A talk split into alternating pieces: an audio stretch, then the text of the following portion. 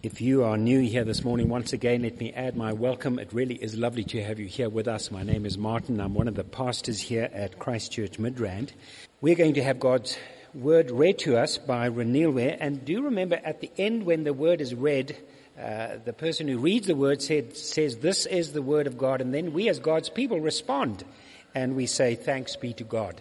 So do remember that because we are thankful to God, especially for His Word. Philippians chapter 1 and Renilwe will read from verse 18 to verse 26. Thanks, Martin. Good morning, family. The word read as follows. Yes, I will rejoice, for I know that through your prayers and the help of the Spirit of Jesus Christ, this will turn out for my deliverance as it is my eager expectation and hope that I will not be ashamed, but that with full courage, now as always, Christ will be honored in my body, whether by life or by death. For to me to live is Christ and to die is gain. If I am to live in the flesh, that means fruitful labor for me. Yet which I shall choose, I cannot tell. I am hard pressed between the two. My desire is to depart and be with Christ, for that is far better. But to remain in the flesh is more necessary on your account. Convinced of this, I know that I will remain and continue with you all for your progress and joy in the faith, so that in me you may have ample cause to glory in Christ because of my coming to you again. This is the word of God. Well, we write in the middle of a very short series called A Passion for Christ, Why I Love Jesus and Why You Should Love Him Too. Wasn't it wonderful last week to have Sean with us opening up God's Word and he talked about the grace of God. And uh, if you weren't here last week, you do need to go onto the website and listen to that wonderful, wonderful message of the grace of God. This morning I'm going to be talking about the truth of God. And we're going to be using and looking at this passage that we have open in front of us. And it'll be a great, great help to me if you do have your Bibles open. It's my job, it's every preacher's job to open up what God says in His Word. And we'll be spending some time here in chapter 1 and chapter 2. Well, let me pray and ask God to help us to understand His Word.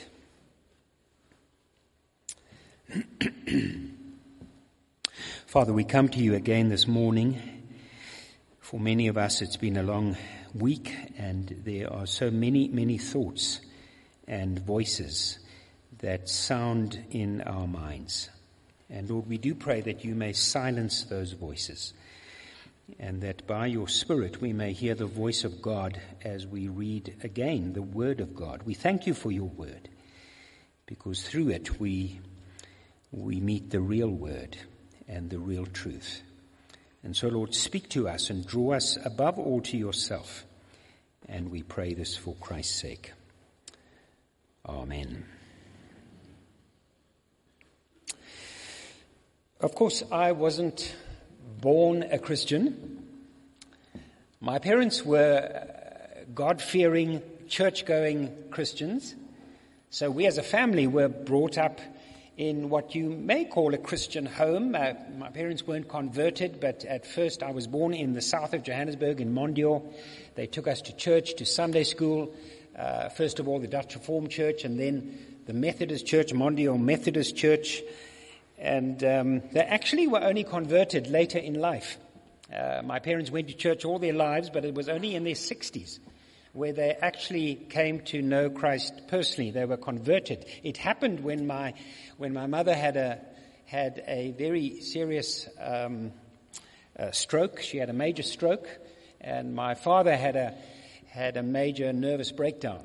Actually, he struggled uh, with depression um, most of his life, and uh, in fact, there was one occasion when I was uh, just a teenager where I had to take the gun out of his hand there was another occasion where we had to submit him for, for treatment. He went for electric shock, which, which actually was, was wonderful.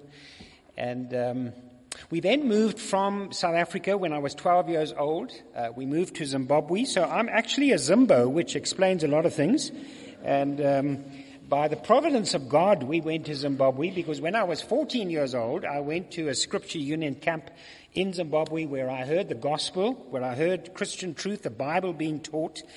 And in a quite profound way, I just realized that this is the truth, that Christ is the truth. And I realized that I needed to take a step. And so at that camp, uh, one, one evening, I sat with the leader of the tent we were in, and I prayed the prayer to receive Christ. Most of you know that I studied law. I studied at UCT. I became a lawyer and uh, practiced for a couple of years and then uh, went into Christian ministry. So I often say the law, Lord called me from law to grace.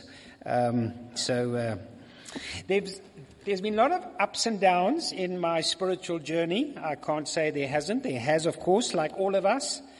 But over the past 50 years, I have never doubted the truthfulness of Christ and that Christ is the truth, and the truth sets you free.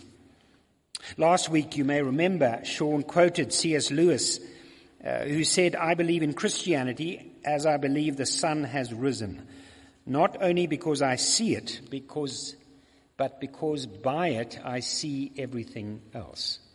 And that really has been my experience for 50 years. That the longer I've been a Christian, the longer I've known Christ, the more convinced I am of the Christian faith, the more convinced I am that Jesus and His Word explains our world, explains the brokenness of our world, explains my own brokenness, um, explains and answers the great questions of life. Who am I? Where do I come from? Why am I here? What is the purpose of life? What happens after death? Those are the great questions of life. And I've discovered, having looked at other religions, philosophies, there's nothing like Jesus and His Word that gives you a comprehensive understanding that makes sense of this broken world in which we live. Of course, I realize that, that I'm not the only one who's discovered that Jesus is the truth and that the truth sets you free. I found the Apostle Paul here in chapter 1, inspired by the Holy Spirit, puts it much more brilliantly, of course.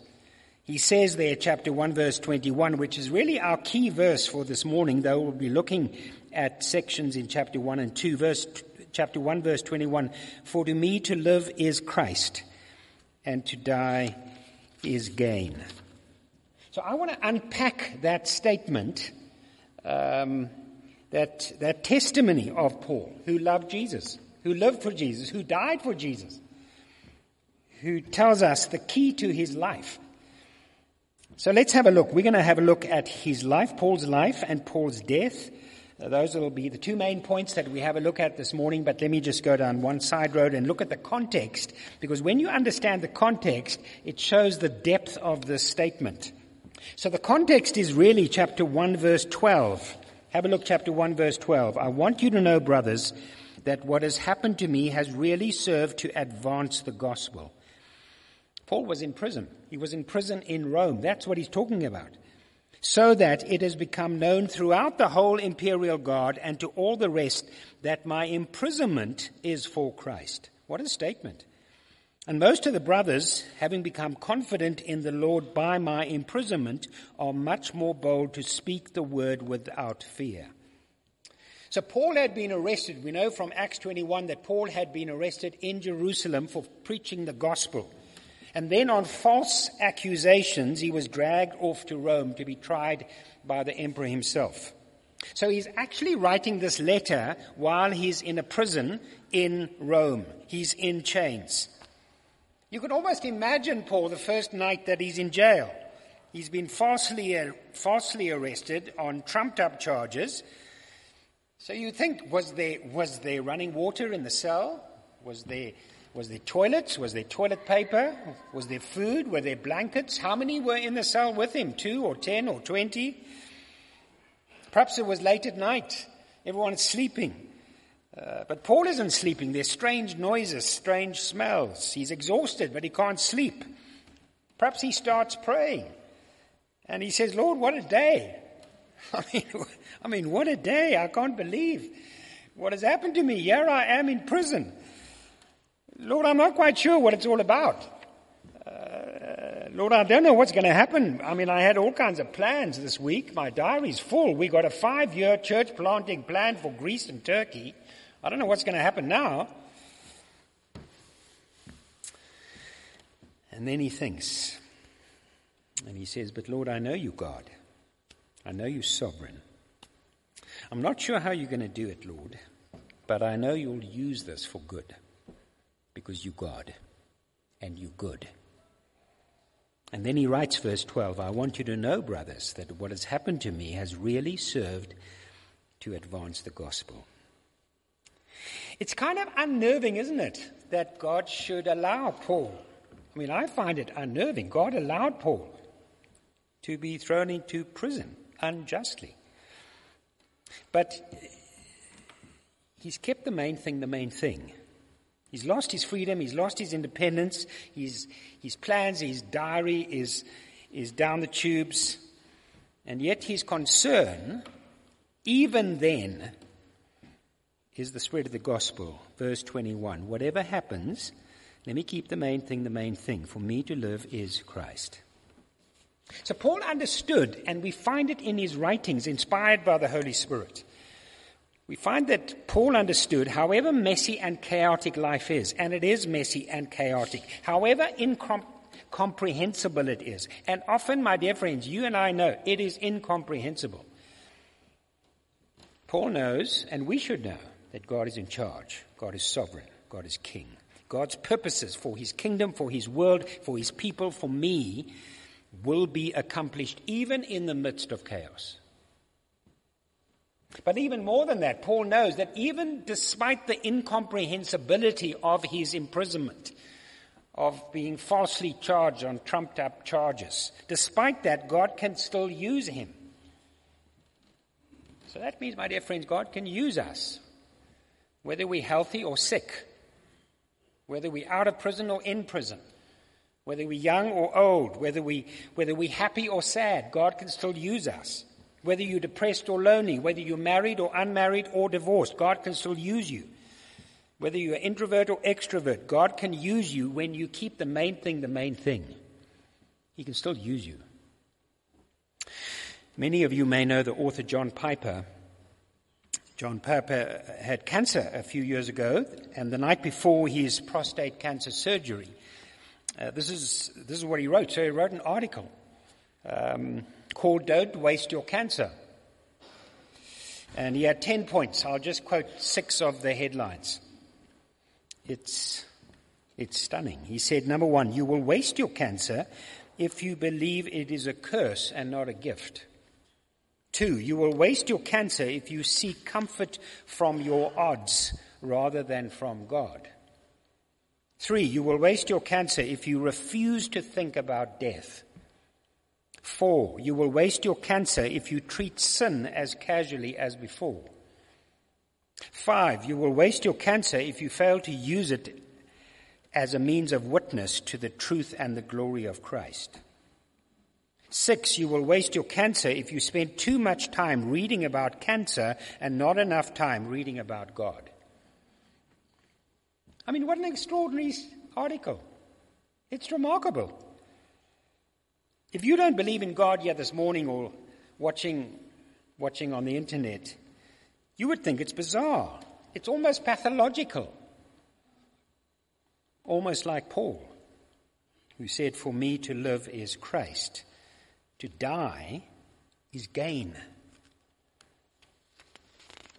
All right, there we have there we have the side road. Let's dig in. Two principles his life and his death that he speaks about in verse 21. Notice verse 21 again. The apostle Paul writes and says, For me, for to me to live is Christ. So the question, the first question we have to ask is, which Christ is Paul talking about?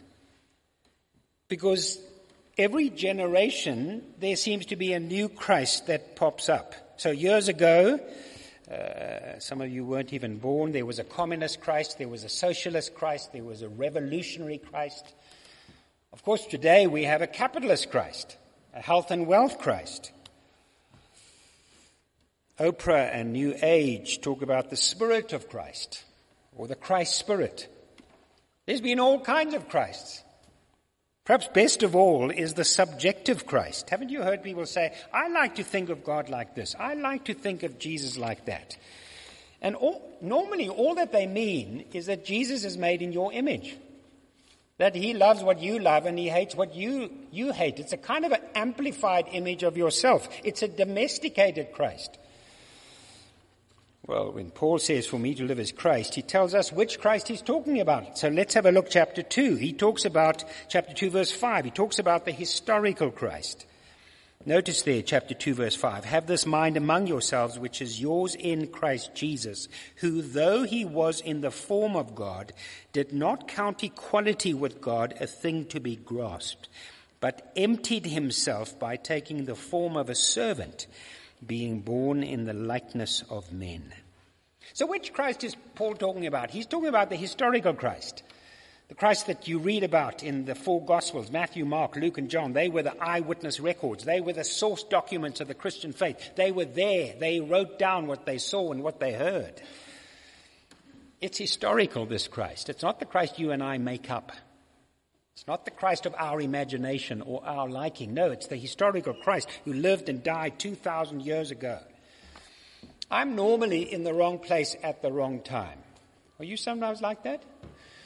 Well, chances are, if I had lived 2,000 years ago in Palestine, chances are I would have seen God. Because he was here. Whether you believe in him or not, he was here. He was historically here. It's historically true. And this Christ is the man God Christ. So he tells us there that Jesus was God, 100% God. He tells us there that, that, uh, that he humbled himself, uh, that he, that he, um, that he did not grasp equality with God. So there he was, both God and man at the same time. 100% God, 100% man in one person. He says there, having emptied himself by taking the form of a servant, being born in the likeness of men. Some people have sometimes argued that that means that Jesus emptied himself of his deity. That is not what Paul is saying. He was still God, but he took on the form of a man in order to rescue us and save us. Let me illustrate that. Imagine a professor at Wits, a professor of English, and uh, she's done her PhD in Shakespeare, and uh, she knows Shakespearean language and the plots and the books better than anybody. But when she speaks to her two year old son, she does not use Shakespearean English. Of course not. She uses two year old English. She empties herself of her Shakespearean English to be able to communicate. So God in the form of his son is still God in the flesh, but he empties himself of all his majesty and his grandeur in order that he may rescue us. He's a historical Christ. He's also a suffering Christ. Notice there chapter 2 verse 8 and being found in human form, he humbled himself by becoming obedient to the point of death, even death on a cross. Now, the Jews were waiting for a political economic Messiah. Much of Christendom is waiting for a health and wealth Messiah. But no, he came as a suffering Messiah. So the question is, why is that? Why, why did Jesus have to come as a suffering Messiah? Let me try and answer that by, by saying that God has established certain eternal laws in the natural world and in the supernatural world. So in the natural world, there are eternal laws. There's the law of gravity. And whether you believe it or not, whether you like it or not, there's a law of gravity. You may self-identify as non-gravitational, but if you stand on a second floor and you drop a cup, it will go down, it will not go up. If you're an engineer building a bridge, two and two is four. And you may say to yourself, I don't actually like that. I think two and two is five. I think two and two is six. Well, my dear friends, the, the bridge you are building will fall because those are eternal laws. So they are spiritual eternal laws. We are told in the Old Testament, without the shedding of blood, there is no forgiveness of sin. That is an eternal spiritual law. And you see that in the sacrifices of the Old Testament, which are then fulfilled in Christ. Our Western world finds that revolting. They hate Christ and they hate the cross of Christ and the blood of Christ. I think our African culture understands that much better. Sometimes it's the wrong blood, but they do know without the shedding of blood, there's no forgiveness of sins. Why is that? Because God is a holy God. Sin must be punished. God is a just God. And so sin must be punished, but he sends his son, the Lord Jesus Christ, the God man, the historical man who came onto planet earth to die on the cross, not for his own sin, but for the sins of people like you and me, so that we may experience the grace of God. You remember when Jesus was on the cross, one of the words he spoke, you remember that? He said, It is finished. So remember, he didn't say, I am finished. He said, it is finished, meaning the debt has been paid. The debt for our sin has been paid on the cross. It is finished. Let me teach you a Greek word. It's the Greek word tetelestai, which means it is finished. And it was a commercial word. It wasn't a religious word. When you paid off a debt, when you paid, made the last payment, you would say tetelestai. If you have a mortgage bond, so you have got 250 monthly payments. When you pay the last payment, what do you say? Yes? Tetelestai. It is finished.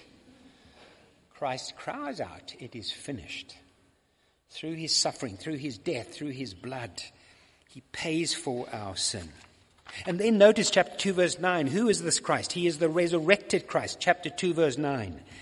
Therefore, God has exalted him and bestowed on him the name that is above every name, so that at the name of Jesus every knee should bow in heaven and on earth and, and under the earth, and every tongue confess that Jesus Christ is Lord, to the glory of God the Father. Every knee shall bow, bow either willingly or unwillingly.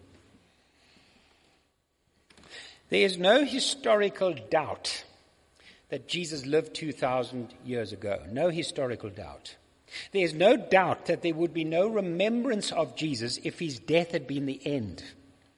Thousands, tens of thousands under the Roman Empire were crucified. He was merely one of them. There would have been no remembrance of Jesus if, if his death had been the end. But no, there was the resurrection. God physically, bodily, historically raised him from the dead. The most important fact in all of history that Christ, the Son of God, not only died, but that God raised him from the dead miraculously, supernaturally, proving that everything he said must be true. The very foundation of the Christian faith is the death and resurrection of Christ. He rose from the dead. And by rising from the dead, he not only conquers sin, he not only conquers Satan, but he conquers death, the last enemy. He conquers death. No wonder when you understand that, Paul understood that, and many of us understand that. No wonder we echo the words of Paul. If Jesus is the Christ, if it actually happened historically, bodily, risen from the dead, if he is the Lord of heaven and earth, if he has conquered sin and Satan and death itself, well, surely, surely, for me to live is Christ you will know that most people in our culture sadly have no greater purpose than themselves. Isn't that true? My family, my home, my marriage, my career, my money, my rights, my needs, my pleasures, my comfort. That's pretty much our culture. That's pretty much our world, and that's why people fight because they are stopping me from reaching my rights, my needs, my comforts, my pleasures.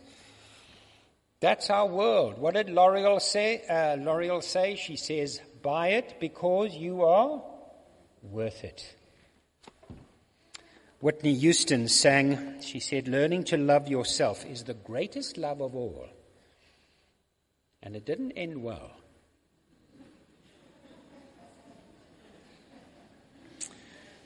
So the question is, what is your purpose? What is the point of your life? Why are you here? That is a serious question. That is a very serious question. It actually goes to the core of who you are. Why am I here? What's the purpose of my life? So all of us are like onions. We have different layers. And some of us smell more than others. But I, but I won't mention any names. So we have different layers. Your language, your education, your family background, your heritage, your race, your career, they're different layers. But at the core, like an onion, you'll find your ultimate purpose your ultimate goal, the reason you are here. So, what is your purpose? And Paul tells us, for me to live is Christ. Now, that is the key truth, but there's an underlying truth there that we also need to notice when he says, For me to live is Christ. He does not say, For me to live is me. For me to live is my dreams. For me to live is my ambitions, my goal. No, he doesn't say that. For me to live is Christ. That is absolutely true. That is the key truth. But there's an underlying truth there where Paul is saying ultimate purpose will never be found in yourself. You will not find ultimate purpose in yourself. It is external, not internal. And whether you agree with that or not, that is how we are.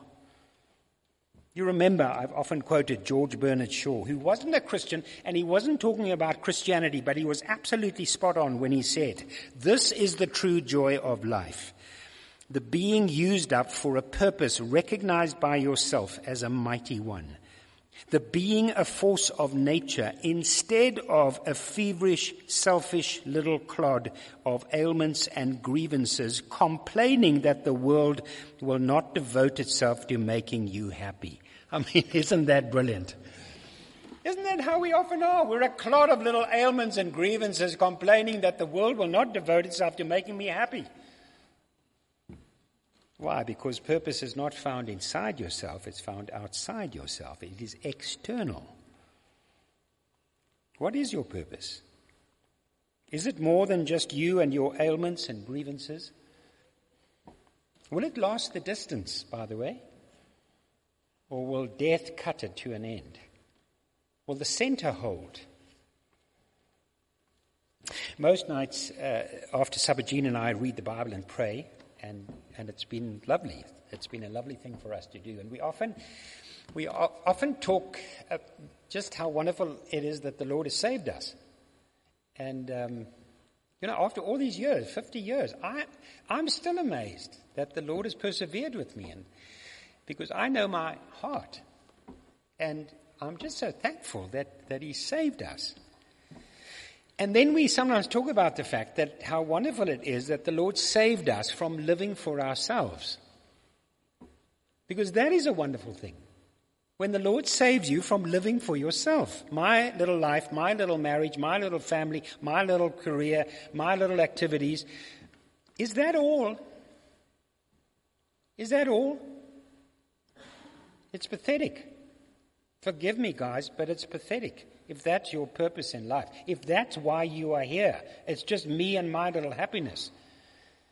And we are so thankful that the Lord saved us. So it wasn't us, it wasn't our idea, it's God who saved us from living for ourselves. Now, there are times, no doubt, when, when I'm self centered and all those things, but overall, the Lord has saved me from living for myself, and I am so thankful. Paul says, For me to live is Christ. One Saturday night, a couple of years ago, Frank Davis, Frank and Zilla Davis, were, they now with the Lord. Um, they were uh, the pastoral couple at our church in Kenilworth in the south of Joburg called St. Paul's. And um, one Saturday night, he, uh, Frank called me in with, uh, with great, uh, great anxiety. Um, you know, broken. His, his daughter and his son-in-law had died that day in a fire. So I, so I rushed off to be with them and they shared and the grief and the trauma and we prayed. You can imagine. What had happened was that it was the middle of winter, it was cold, it was freezing cold, and uh, they had a gas canister heater in the lounge which had exploded. They uh, had three children, 13, 10, and 8, and the house caught alight. And the kids escaped through the burglar bars, but the parents couldn't and died in the fire. I mean, it was traumatic, you can imagine. What was even worse was that I knew that their two other daughters, they had three daughters, the two other daughters in their teenage years had died of an extreme form of lupus. Had three daughters. Two of them in a bizarre, unique kind of disease, illness, and the third in a bizarre fire accident. It doesn't get a whole lot worse than that. A couple of days later, I went to meet with them. Uh, Frank asked me to take the funeral and to preach. So we were planning the funeral service, and Frank said to me, still distressed and distraught and grieving, of course. And he said to me, Martin, when you preach, um, don't worry about Melanie and Charles. We know where they are. Don't worry about Zilla and me. We'll be fine.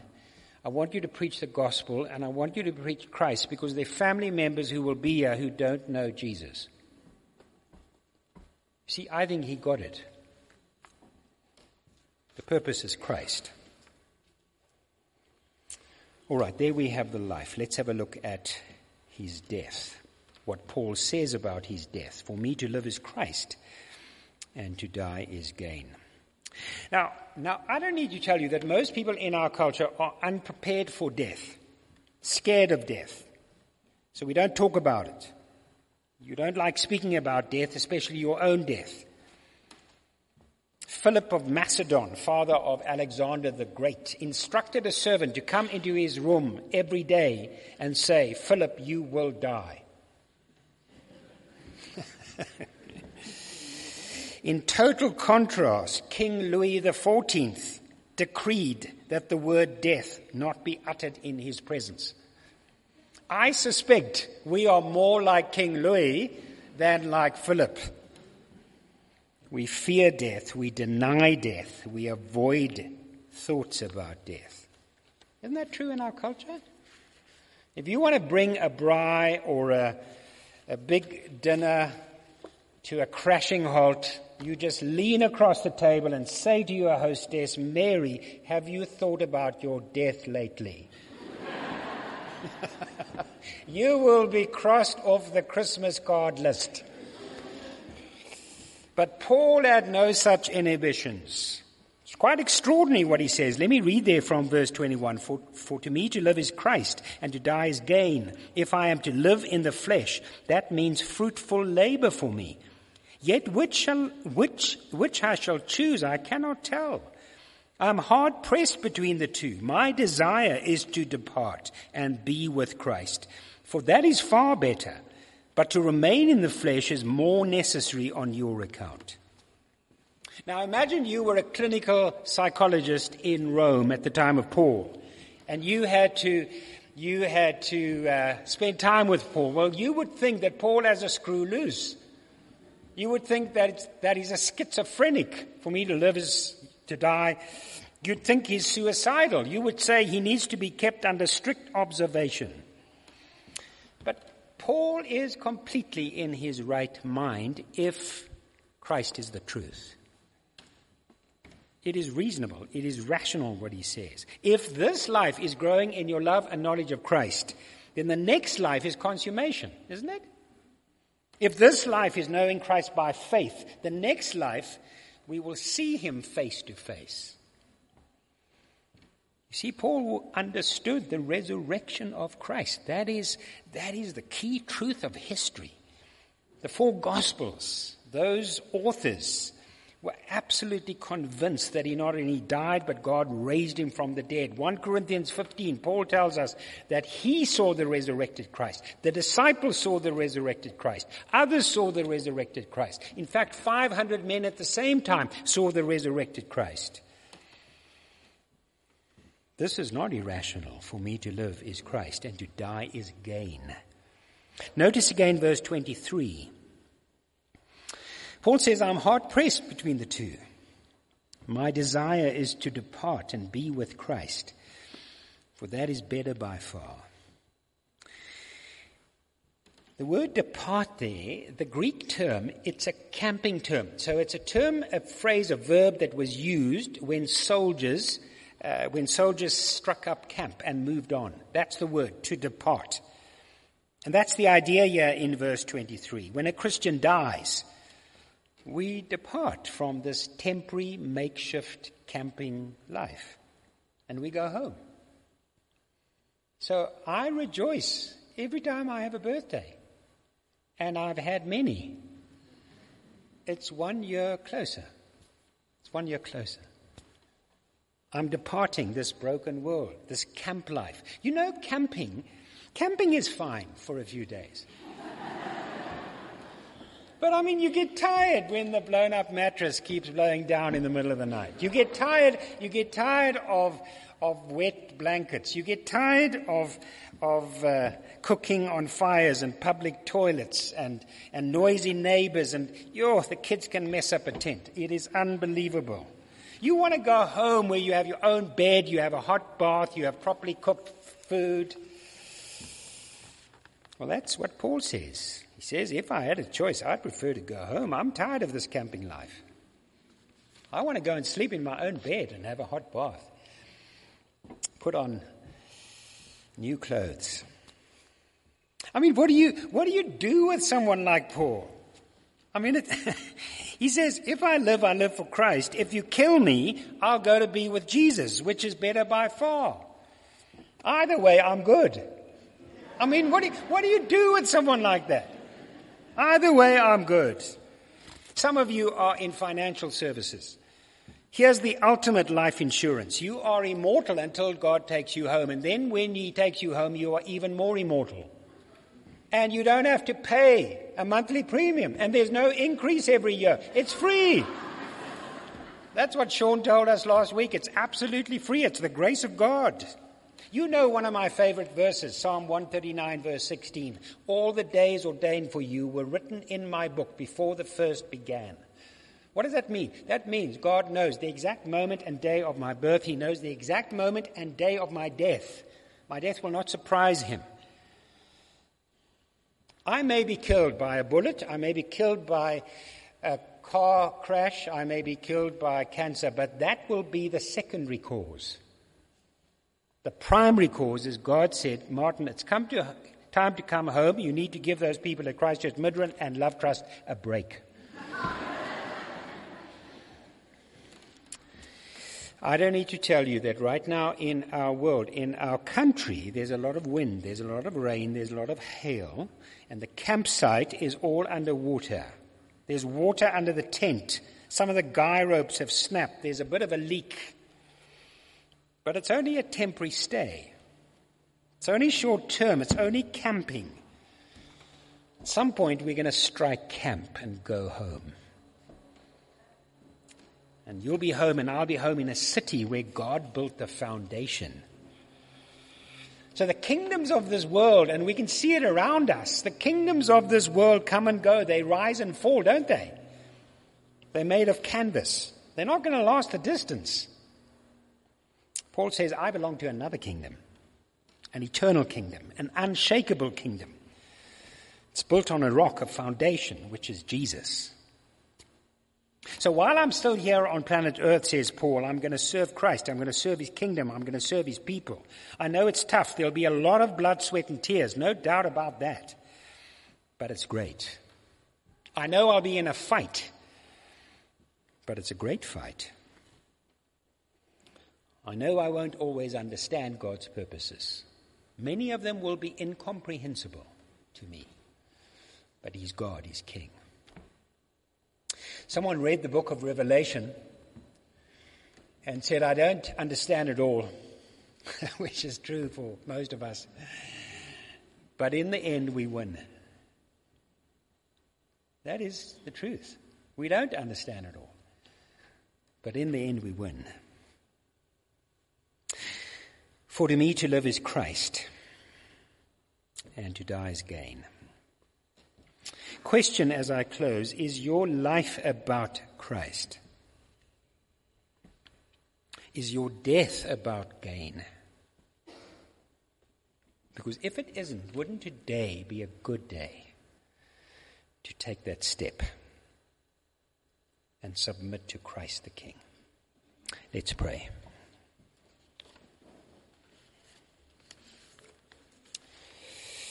Perhaps this morning, as we've been singing and praying, Perhaps as you heard the testimony of Linda, as we've sat under the Word of God, you have felt God the Holy Spirit press in upon your mind, press in upon your heart. And you know, know that today's the day when you need to take a step. You need to cross a line. You do that through prayer. You do that by talking to God.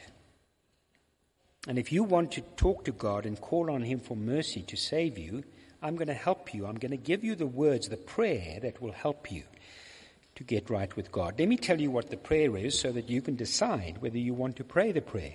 It's a very simple prayer, and you may not be ready to pray this prayer, and we understand that. But if you have felt God the Holy Spirit pressing in upon your heart and mind, then this may well be a prayer you would like to pray. Lord Jesus, I don't understand it all, but I know that I need you. I know that Christ died on the cross for me. Will you rescue me? Will you make me a Christian? Will you help me to live under your leadership? Now, if you want to pray that prayer, it's very private, quietly in the back of your head between you and God. You just echo these words after I say them. Lord Jesus, I don't understand it all. But I know that I need you. I know that Christ died on the cross for my sin.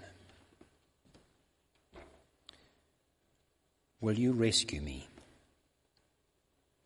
Will you make me a Christian? Will you help me to live under your leadership? And Father, we thank you that when we call to you and call on you for mercy, that you hear and you answer. And so will you work amongst us even today for Christ's sake. Amen.